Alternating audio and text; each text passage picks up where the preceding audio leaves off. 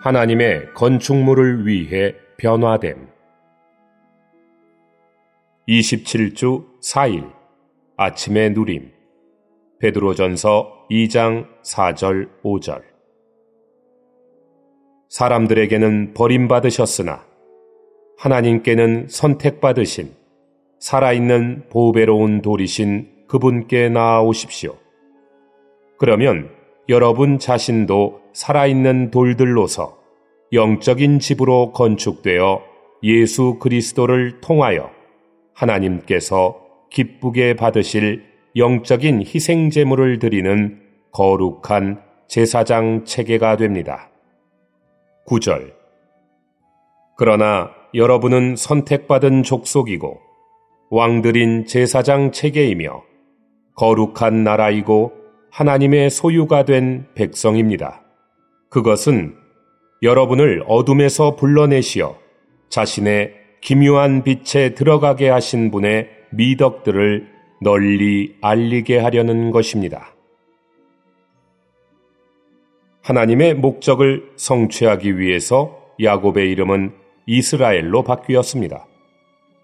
발 뒤꿈치를 붙잡는 사람, 빼앗는 사람 야곱이 하나님의 왕자로 바뀌었습니다.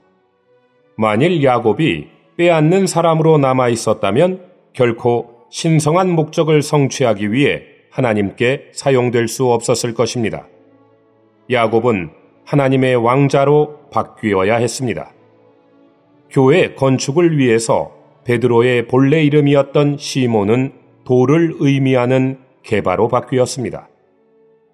베드로의 타고난 존재는 흙덩이였으나 신성한 목적을 성취하는 하나님의 건축물을 위해 돌로, 심지어 보석으로 변화되어야 했습니다. 오늘의 읽을 말씀. 하나님의 부르심의 목적은 무엇입니까? 그것은 하나님께서 부르신 사람들을 왕들로 변화시키는 것입니다. 우리는 야곱에게서 이 목적을 볼 수 있습니다. 그러나 우리는 아브라함이나 이삭에게서는 이것을 볼 수 없습니다. 만일 여러분이 이삭에게 삶의 목적이 무엇이냐고 묻는다면 그는 나의 삶의 목적은 누리는 것입니다 라고 말했을 것입니다. 이삭은 다른 어떤 것도 알지 못했습니다. 이와 같이 오늘날의 대부분의 그리스도인들도 그들의 삶의 목적이 무엇인지를 모릅니다.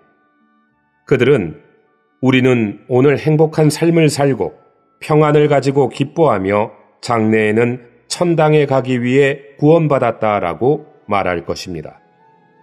그러나 신약은 하나님의 선택과 미리 정하심과 부르심의 목적이 아들의 자격이라는 것을 분명히 계시합니다. 우리는 아들의 자격에 이르기 위해 미리 정해졌습니다. 우리는 평범한 아들들이 아닙니다. 우리는 왕의 아들들, 왕이 되도록 정해진 왕가의 아들들입니다. 로마서 8장 29절은 하나님께서 미리 아신 사람들을 그분의 아들과 같은 형상을 이루게 하시려고 또한 미리 정하셨습니다 라고 말합니다. 이것이 하나님의 목적입니다. 하나님께서 구속하신 사람들이 그 영에 의해 유기적으로 돌들로 변화되는 것은 베델에서 하나님의 집을 건축하기 위한 것입니다.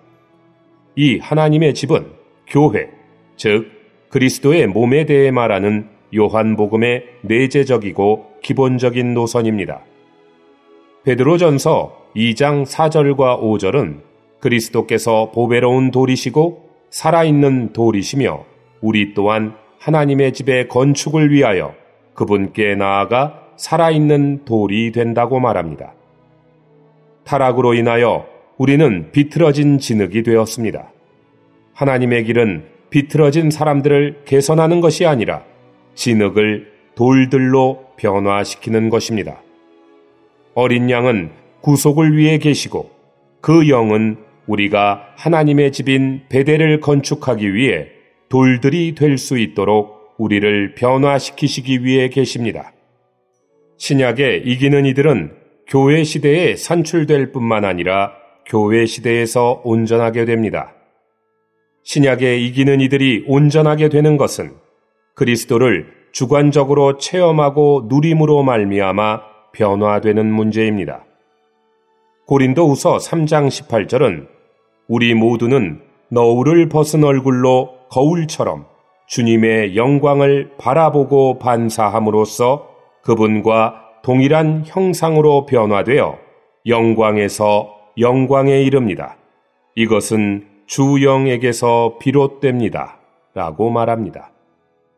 변화된다는 것은 그리스도께서 우리의 존재 안에 더해지심으로 우리의 존재를 대체하시어 그리스도는 증가하시고 우리의 타고난 생명은 감소하는 것입니다. 변화의 과정이 우리 안에서 일어날 때 우리의 타고난 존재의 옛 요소는 나가고 영광, 곧 생명 주시는 영이신 부활하신 그리스도는 우리 안에 더해지셔서 타고난 요소를 대체하십니다. 신약에 이기는 이들이 이 시대에 온전하게 되는 것은 그러한 과정을 통해 이루어지는 것입니다. 변화는 외적으로 교정하거나 조정하는 것이 아니라 우리 안에 있는 하나님의 생명의 신진대사적인 기능이며 그리스도의 신성한 생명의 요소가 우리의 존재 안에 더해짐으로 일어납니다. 이러한 변화에 의해 우리는 밖으로 하나님의 형상을 표현하게 됩니다. 그리스도의 형상을 표현하는 것은 새 예루살렘을 표현하는 것입니다.